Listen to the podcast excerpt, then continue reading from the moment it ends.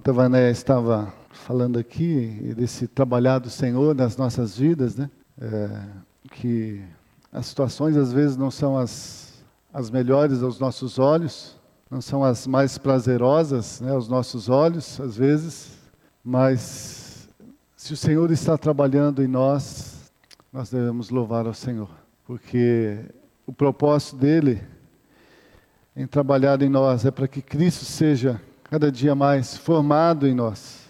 E se Deus está trabalhando, apóstolo Paulo mesmo que diz, naquele né, que começou boa obra em nós, ele é fiel para completá-la. Tem um canto que nós cantamos, né, dizendo: aquele que começou boa obra em nós, ele há de completá-la. Então, graças a Deus porque ele começou essa boa obra em nós, nos salvando, nos regenerando, nos dando o Espírito Santo. E agora sabemos que ele, apóstolo Paulo mesmo, que diz Romanos 8, do versículo 28 em diante, que ele, se ele já nos deu Jesus, sendo nós ainda pecadores, ele vai nos dar todas as outras coisas, todas que nós precisamos, né, para até que Cristo seja formado em nós. E nós temos é, meditado com os irmãos é, sobre essa nova vida que nós recebemos de Deus pela fé em Cristo Jesus. Nós nascemos de novo, né, é, fomos libertos do império das trevas, fazemos parte do reino do, seu, do Filho do seu amor, mas agora é, há um trabalhar de Deus todos os dias da nossa vida é, para nos desconstruir, desconstruir para que Cristo seja formado em nós. E quando a Vanéia estava falando, eu lembrei de Romanos 8, né, 28.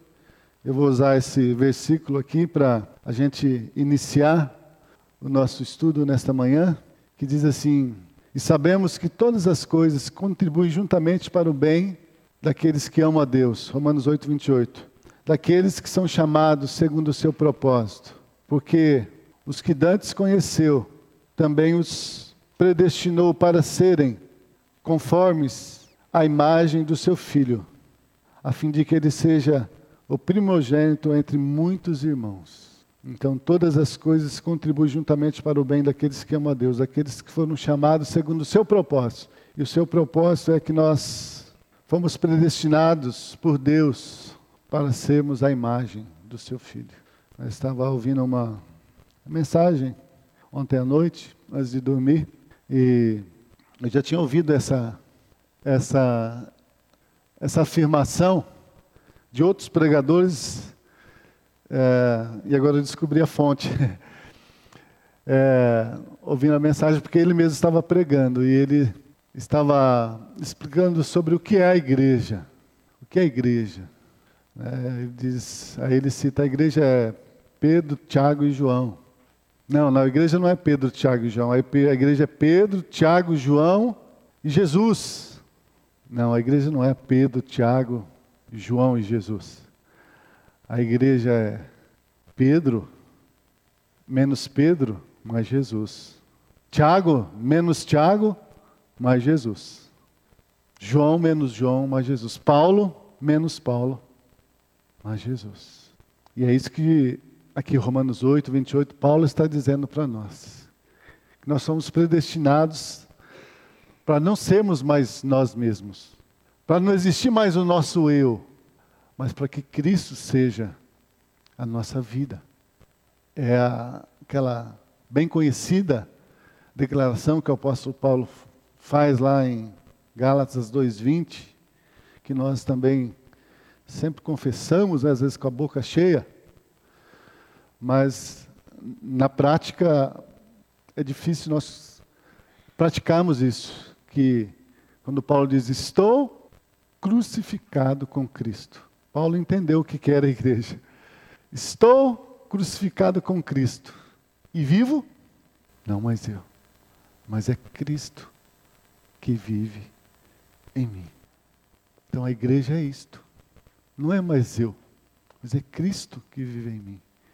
E esse pregador, eu não vou falar o nome dele, que é um nome em inglês, que eu vou falar errado. É, ele estava falando, fazendo esse comentário sobre a igreja, a unidade da igreja. Ele, e ele fez esse comentário, por que tantas brigas entre Essa pregação foi em 2001, se eu não me engano, 2002. Nem sei se foi no Brasil, porque estava tendo tradução embaixo. Por que tem tantas brigas e contendas entre nós? Se a igreja não é mais eu, é Cristo. Por que há tanta divisão? Por que há tanta discórdia? Se é Cristo vivendo em mim, Cristo está causando discórdia, divisão, contenda? Claro que não. Mas o que acontece conosco é aquilo que o apóstolo Paulo escreveu ali para os irmãos de Coríntios e foi os versículos que nós iniciamos essa série de estudos, quando Paulo vai dizer que ele não pôde escrever aqueles irmãos como a espirituais, mas como a carnais, porque eles ainda eram bebês.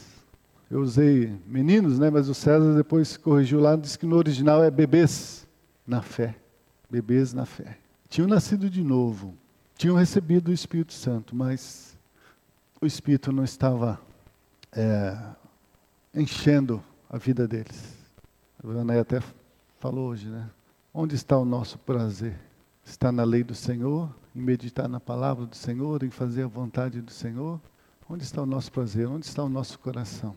Então, a vida cristã, e é essa a nossa ênfase, nós recebemos a mente, Paulo vai dizer, vocês têm a mente de Cristo, mas ainda estão agindo como carnais. E por quê? Porque estão dando lugar à carne. Então, a vida cristã, irmãos, ela é num crescimento. Nós nascemos de novo, mas nós precisamos entender que é, ela é como uma criança nasce e ela tem as suas fases de crescimento até atingir a maturidade, assim na vida cristã é da mesma forma. Nós nascemos de novo. Quando cremos em Jesus, a nossa inclusão ali na sua morte, sepultamento e ressurreição. A questão de salvação está resolvido. Está resolvido. Quando nós cremos na nossa inclusão com Cristo, na sua morte, sepultamento e ressurreição, reconhecendo nossos pecados e crendo nele para nossa salvação. A questão de salvação está resolvido, não temos que questionar a questão da salvação. E o que eu disse aqui, por que, que Deus nos deixa ficar aqui ainda depois de salvo, sabendo que nós temos a nossa carne que não se regenera, carne e sangue não pode herdar o reino dos céus. Deus nos deixa aqui porque Ele quer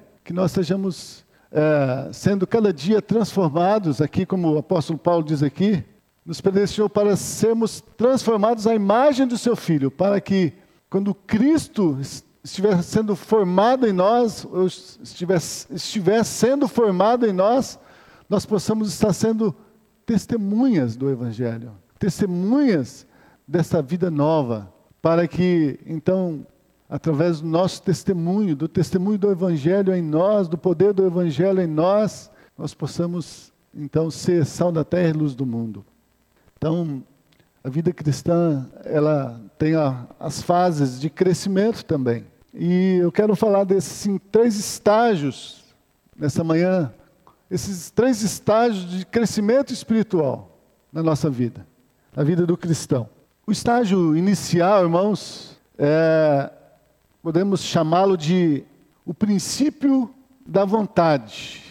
O primeiro estágio é quando Deus ele pelo novo nascimento, ele muda nova, nos dá uma nova natureza e ele então ele muda a nossa vontade, porque antes nós andávamos segundo o curso desse mundo, satisfazendo os desejos da nossa carne. A partir do momento que nós nascemos de novo, nós falamos isso domingo à noite sobre a salvação que Cristo nos dá, ele nos dá uma novamente novos pensamentos, novos desejos. Então, ele muda a nossa vontade. Nossa vontade antes era satisfazer a nossa carne, era aproveitar e viver o que esse mundo tem para nos oferecer, porque não tínhamos esperança da vida eterna. Então, né, é, é aquela, é, aquela palavra que diz: comamos e bebamos, porque amanhã vamos morrer. Comemos e bebamos, porque amanhã vamos morrer. Mas nós sabemos que existe uma eternidade depois da nossa morte. E essa eternidade ou é com o Senhor ou é separado do Senhor. Ou é céu ou é inferno. Não tem como escapar desses dois destinos. Então, a partir do momento que nós cremos no Senhor, o Senhor muda a nossa vontade. Vamos ler dois textos que falam sobre isso. O primeiro texto está em Colossenses, capítulo 3, versículos 1 até o 3. Vamos ler de 1 até o 3. Colossenses 3, de 1 até o 3. É isso que o apóstolo Paulo está aqui trazendo a memória desses irmãos. Ele diz assim: Portanto, se já ressuscitastes com Cristo, buscai as coisas que estão de cima, onde Cristo está sentado à destra de Deus. Pensai nas coisas que são de cima e não nas que são da terra, porque já, já estáis mortos e a vossa vida está escondida com Cristo em Deus. Então o que ele diz? Se já ressuscitaste com Cristo, então ele diz: buscai as coisas que são de cima. E aí no versículo 2 ele diz: pensai, pensamento, vontade, pensai nas coisas que são do alto. Então, antes nós não tínhamos essa capacidade de pensar nas coisas do alto, nas coisas espirituais, que para nós eram loucuras. Paulo mesmo vai dizer lá em se não me engano, 1 ou 2 Coríntios ali, o homem natural não discerne as coisas de Deus, porque são loucura, mas os espirituais discernem todas as coisas. Por quê? Porque ele foi regenerado. Ele recebeu uma nova mente, a mente de Cristo. E o apóstolo Paulo dizendo agora, ocupem a sua mente, pensem, começam a pensar, não mais como pensam as pessoas do mundo. Não ocupem a sua mente, seus pensamentos com as coisas que o mundo se ocupa, porque agora vocês já estão mortos para este mundo. Ele diz: vocês estão mortos, versículo 3, porque estáis mortos e a vossa vida está escondida com Cristo em Deus. Então, o primeiro princípio da vida cristã é o princípio da vontade. Então, precisamos crer nisso, que em, pela fé em Cristo Jesus, na nossa morte, sepultamento e ressurreição, Deus mudou a nossa mente e a nossa vontade. Nós necessitamos, depois até vai estar mais para frente aqui esse texto também, quando o apóstolo Paulo fala em Romanos capítulo 7. Ele diz: A minha vontade é fazer a vontade de Deus. Eu tenho prazer na lei de Deus, mas vejo na minha carne outra lei, militando contra a lei do meu espírito, para que eu não faça a vontade do Pai. Então o apóstolo Paulo, ele fala ali, olha, eu creio que Cristo já mudou mas eu vejo na minha mente. Mas eu não vou me deixar dominar por essa vontade da carne, porque eu creio que em Cristo Jesus, Ele já me libertou do império das trevas. Ele já me libertou do poder da carne, da morte. Ele vai dizer lá em Romanos, capítulo né, 8, versículos 1 e 2. Pois agora já não há mais condenação para aqueles que estão em Cristo Jesus, que não andam segundo a carne, mas segundo o Espírito. Então, o princípio da vontade. É o que ele diz no capítulo 1, no versículo 1 e 2. Como? Buscando as coisas do alto, e pensando nas coisas do alto. Eu vou mortificar a vontade da minha carne. É em Cristo. As coisas do alto, onde que Cristo está? Não está à direita do Pai? Ele não está dizendo aqui? Nossa vida também está lá. Então, em Cristo, por Cristo, mas eu tenho que ocupar a minha mente com isso. Tenho que renovar, por isso que vai dizer lá, né? não vos conformeis com este mundo, mas transformai-vos pela renovação do vosso entendimento, da vossa mente, vossos pensamentos. O mundo não pode, porque não tem o Espírito Santo, porque eu não vivo para mim mesmo. É Cristo que vive em mim. É que muitas vezes a gente confunde a, a graça de Deus com o César usa esse termo, né? Deitar nas cordas. A gente, ah, eu crio em Jesus e agora tiver que fazer na minha vida, Cristo vai fazer. Mas é claro que ele vai fazer. Ele começou, ele faz. Só que o apóstolo Paulo ele chama a atenção do Coríntios e agora ele está falando aqui para esses irmãos, mas Deus ele não passa por cima da minha vontade. Deus não passa por cima da minha vontade. Usar o Betinho aí. Quantos anos escravo? O Maurício também passou por isso. Quanto que a igreja orou, a família orou, a mãe orou para a libertação, para a salvação? Vocês queriam também. Mas por que, que não venciam? Por que, que não tinham vitória? Mas Cristo já venceu. Porque não se deixavam ser vencidos por Cristo Jesus. Viviam para fazer a vontade da carne. Queriam, mas não negavam-se a si mesmo. Então Deus nunca passou por cima da sua vontade. Você, enquanto você não se rendeu a Ele, Senhor, eis-me aqui, eu não consigo, eu não posso. Então faz essa obra. O Senhor fez, está aí até hoje. Então pensar, buscar as coisas do alto. Ah, eu quero que Deus me liberte da pornografia, mas eu estou sempre colocando diante de mim pornografia. Deus não passa por cima da nossa vontade. Por isso que fala, o primeiro princípio aqui é da vontade. Ele, apóstolo Paulo, vocês já morreram. Em uma outra passagem ele fala, não voltais a vos colocar debaixo do jugo, do pecado, porque vocês já foram libertos. Então é um princípio da vontade. Eu eu escrevi aqui, eu quero. Então, precisamos entender que apesar de termos sido regenerados e termos uma nova mente, Deus e o Espírito Santo nunca vai passar por cima da nossa vontade. O que o Espírito Santo faz, e o Jesus disse que ele viria para fazer, é o quê?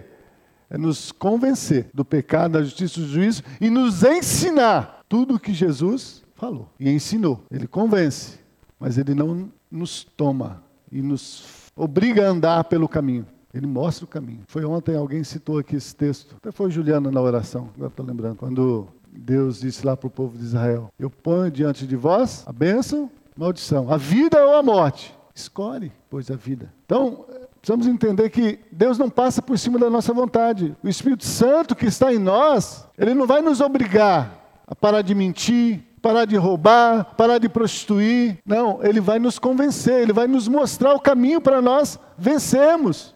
Mas a escolha sempre é nossa, de andar e fazer o que Ele está revelando para nós. Nós é que decidimos o que pensar, o que ver, o que ouvir, o que refletir, a maneira que nós vivemos. É nós que precisamos escolher o Senhor. Escolher nessa manhã, os dois irmãos que estiveram aqui à frente, eles, eles enfatizaram isso. A escolha que, que nós fizemos nessa manhã. Nós fizemos uma escolha nessa manhã: levantar mais cedo, enfrentar o frio, sair de casa, deixar o, o conforto ali da nossa cama, da nossa coberta, para estarmos aqui. São escolhas. Então, é, o estágio, é, o, o, princípio aqui da vontade é o início da nossa vida cristã. É, é como uma criança. A criança ela não sabe o que é melhor para ela. Então Deus nos dá o Espírito para que Ele possa nos ensinar o caminho que nós devemos andar agora. Como o, um pai, todos os dias ele ensina os filhos o que é certo, o que é errado, como deve se comportar, o que deve fazer, o que não deve fazer, assim também. Esse é o início da vida cristã. Nós recebemos o Espírito e agora o Espírito vai trabalhar conosco a nossa vontade. A vontade vai vir, mas ele vai então nos convencer. Ele vai nos abrir os olhos para a gente ver, olha, há caminhos que para o homem parecem ser caminhos direitos, mas o fim deles são caminhos de morte. Não andei por esse caminho. Porque o Beto falou questão de atleta, né? Temos aqui na, na igreja alguns atletas aí. O atleta é aquele que, que conhece todos os, os exercícios, os, os tipos de esporte que existem, ou é aquele que, que pratica? É, é aquele que pratica. Quem pratica um esporte, ele está exercitado. Não adianta eu falar, vou, pra, vou fazer caminhada, para o carro lá no final do Afonso Pena e fico olhando sento no banco, fico tomando tereré, e aí eu volto para casa hoje, fiz uma caminhada, fiquei lá uma hora. Não exercitei nada, não fui lá fiquei olhando. Então, é, é, é, essa linha de direção que o Beto está dizendo, e, e, o, e aqui é, a concepção que o apóstolo Paulo quer mostrar é isso. É, nós precisamos sair dessa fase inicial em que é, o Espírito Santo precisa ainda ficar nos convencendo de coisas que nós já estamos velhos de saber que, que não agrada a Deus.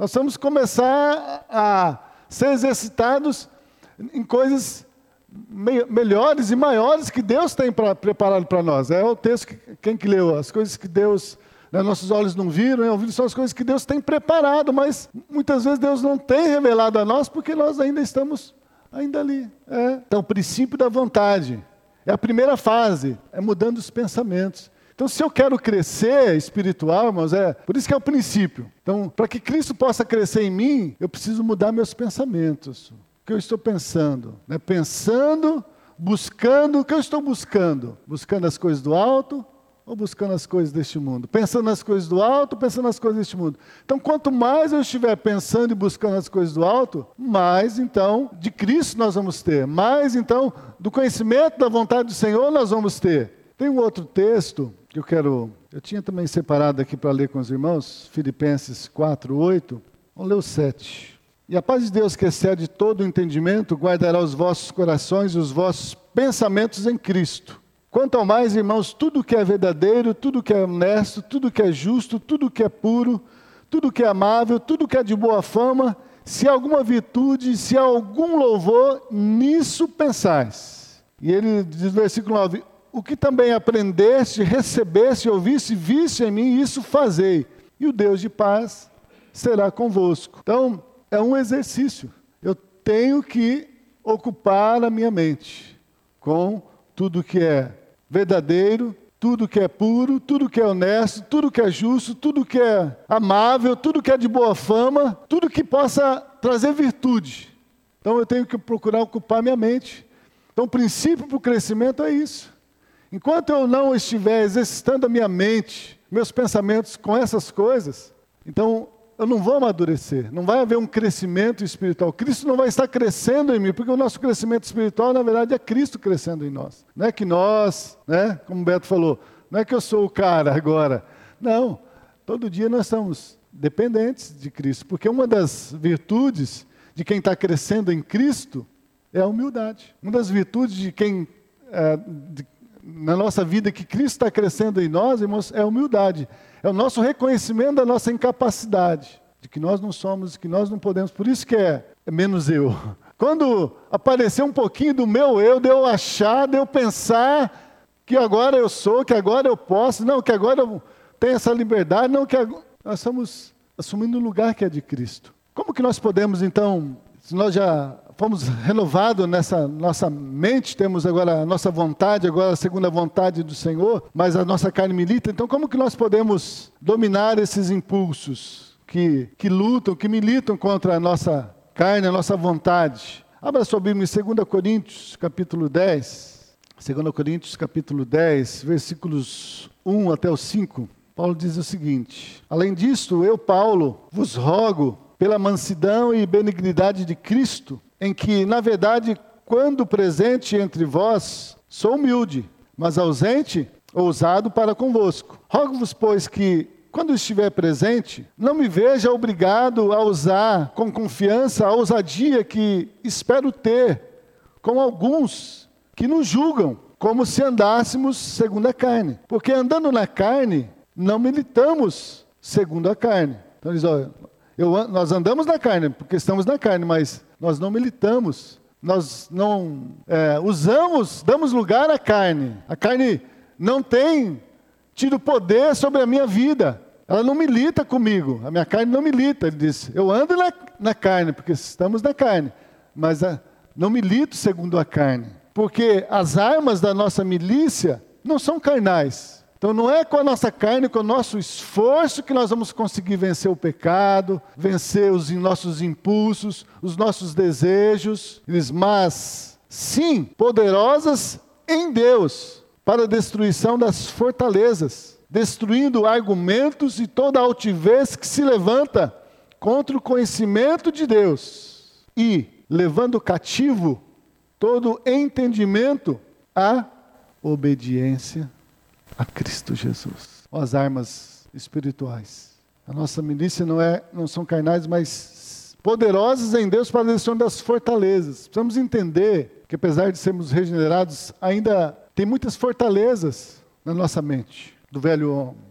Fortalezas que foram levantadas ali, muitas vezes por traumas, por experiências nossas do passado, que ainda estão ali levantadas. Seja relacionamento mal resolvido, não perdoar alguém, é, raiz de amargura no coração contra alguém, falta de perdão, talvez de pai, de mãe, perdoar alguém que. Quando nós, irmãos, nos convertemos, ainda tem muita coisa na nossa mente. São fortalezas que a nossa carne usa e o diabo também usa para impedir o nosso crescimento, para nos impedir de estarmos fazendo a vontade de Deus.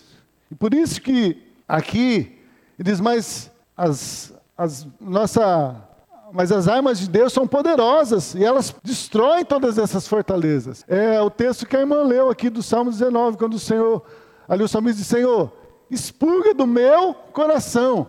Vamos ler esse texto que agora eu esqueci o contexto que ele diz ali. Salmo 19. Os pecados que me são ocultos.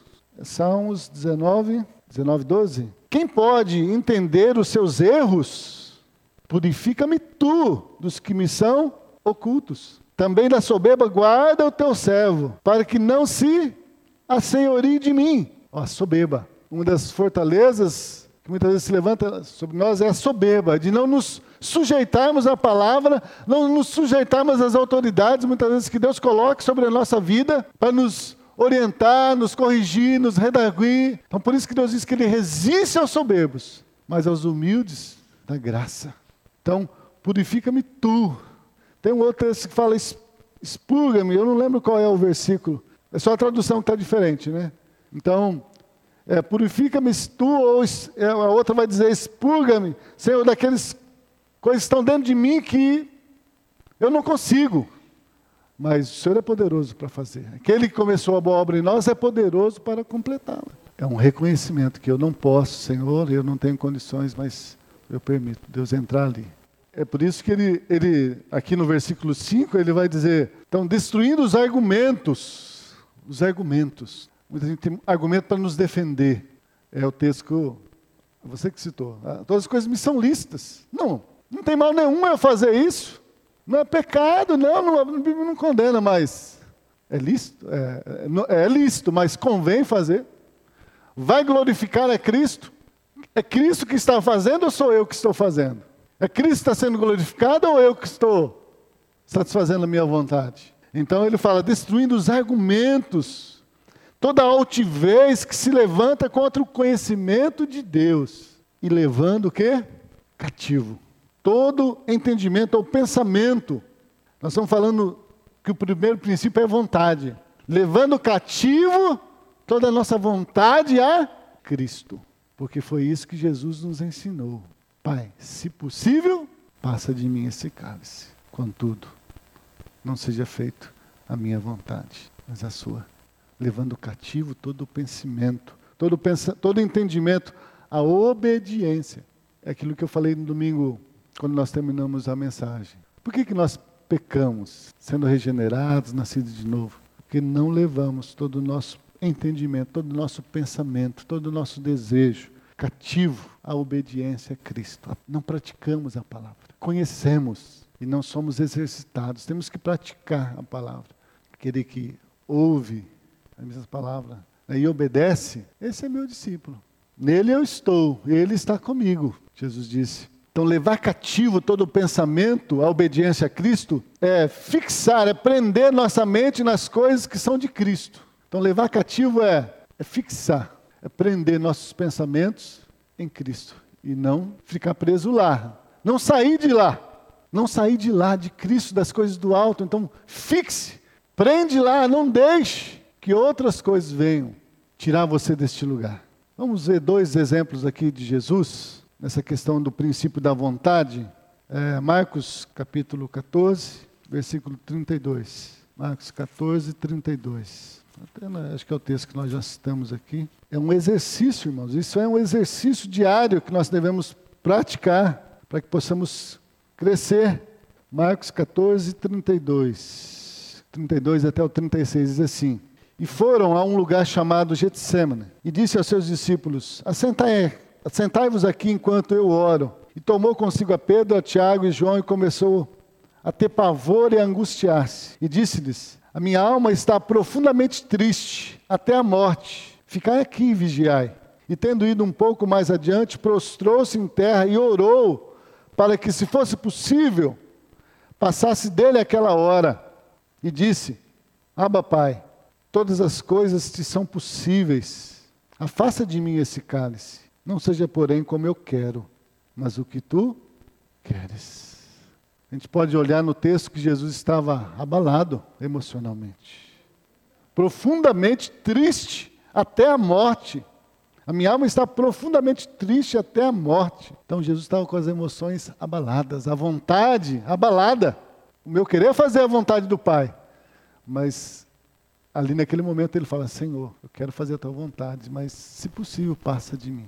Mas contudo, não seja como eu quero, mas como tu quer. A vontade dele estava abalada, estava, mas ele negou-se a si mesmo. Antes de pensar nele e agradar aquilo que seria bom para ele naquele momento, poderia. Ele ia deixar de ser Deus, ia deixar de ser amado menos pelo Pai, mas ele negou-se a si mesmo e morreu na cruz por nós, irmãos. Ele morreu na cruz pela igreja, para agradar o Pai. Porque o propósito eterno de Deus era uma noiva para o seu filho, a igreja. E ele então morreu por nós, sofreu por nós, foi humilhado por nós. E agora a gente não consegue é, negar, talvez, uma, uma cama gostosa. Né? Não estou criticando os irmãos que não vieram, irmãos, mas é, é olhando para nós. Essa questão do princípio da vontade, será que realmente a minha vontade é a vontade de Deus, tem sido a vontade de Deus. Ó, vigiai, orai. Pediu para os discípulos orarem por ele, ó, orai aí comigo, orai comigo. O espírito está pronto, mas a carne é fraca. Então vigiai, orai, vigiai. A importância da igreja preparou para nós. Porque é, é, é colocando em prática que a nossa mente vai assimilando, vai aprendendo, vai exercitando e vai vendo o quanto o Senhor é bom, quanto o Senhor é poderoso para nos guardar. Abra a sua Bíblia em Judas, versículo 24. Vamos ler desde o 20. Vai. Judas, se você ler o contexto aqui de Judas, é, até chegar aqui o versículo 20, você vai ver que ele está tratando aqui contra os falsos mestres, os falsos crentes, os falsos cristãos. Pode ler o contexto aí. E, e as e os sinais que, que mostram essa incredulidade, essa falsidade na vida deles. Mas ele, aqui no versículo 20, é, ele fala assim: Vamos ler o 19 só para entender o contexto aqui. Olha o que, que ele fala sobre esses falsos crentes, esses falsos mestres. Ele fala assim, no versículo 19: Esses são os que a si mesmos se separam, sensuais que não têm o espírito. Aí ele fala: Mas vós, amados, edificando-vos a vós mesmos sobre a vossa santíssima fé, a nossa santíssima fé Cristo. É Romanos ali 12, 1, olhando firmemente para Jesus, o autor e consumador da nossa fé. Ele é a nossa santíssima fé, o qual nós cremos para nossa salvação, cremos para vivemos e cremos para a vida eterna. Então ele diz: olha, edificando a vós mesmos sobre a vossa santíssima fé, orando no Espírito Santo. Conservai-vos a vós mesmos no amor de Deus, esperando a misericórdia do nosso Senhor Jesus Cristo para a vida eterna. Apiedai-vos de algum usando de discernimento, e salvai alguns com temor, arrebatando-os do fogo, odiando até a túnica manchada de carne. Ora, aquele que é poderoso para vos guardar de tropeçar e apresentar-vos irrepreensível com alegria perante a glória, sua glória, ao Deus único, sábio, Salvador nosso, seja a glória, a majestade, o domínio, o poder, agora e para todo sempre. Amém. Aquele que é poderoso, não só para nos guardar, mas guardar de tropeçar. Então precisamos, cada dia, irmãos, nos entregar a esse Deus. Levar cativo cada dia os nossos sentimentos, nossos pensamentos, a obediência a Cristo. Porque se assim fizermos, irmãos, aqui Judas está dizendo, Ele é poderoso para vos guardar de tropeçar e apresentar-vos como irrepreensíveis diante de Deus, com alegria, perante a sua glória. Então, esse é o primeiro estágio da vontade. Precisamos levar cativo a nossa vontade a Deus, a Jesus, em obediência à Sua palavra. Então vai haver essa renovação da nossa mente. E nós vamos então começar a crescer espiritualmente. A gente vê esses meninos que começaram a exercitar aí. Né? E a mãe, a mãe colocou a foto, o antes e o depois, do físico. cresceram, cresceram fisicamente. Mas tem que haver um exercício diário, né, Lucas? Diário, horas diárias de treinamento de tem que se entregar alimentando da palavra. Né? A palavra de Cristo cresça em vós ricamente, para que sejais fortalecidos. Então é a palavra começou hoje de manhã. Ó, meu prazer está na palavra do Senhor. E nela eu medito de dia e de noite. Então você medita nela dia e noite, ela vai te instruir. Agora, próximo passo: colocar em prática. Exercita essa palavra que Deus tem revelado. Seja fiel no pouco que Deus tem dado a você. Ele vai, ele, ele mesmo disse: sobre o pouco fostes fiéis, sobre o muito te colocarei. Então é um crescimento que vem por Cristo Jesus. Cristo em nós, a esperança da glória. Cristo em nós, a palavra de Deus, a oração, a igreja, o corpo de Cristo. Como é bom os irmãos participarem, contribuírem com aquilo que Deus está revelando aos irmãos. Edifica, nos fortalece, confirma a palavra de Deus nos nossos corações.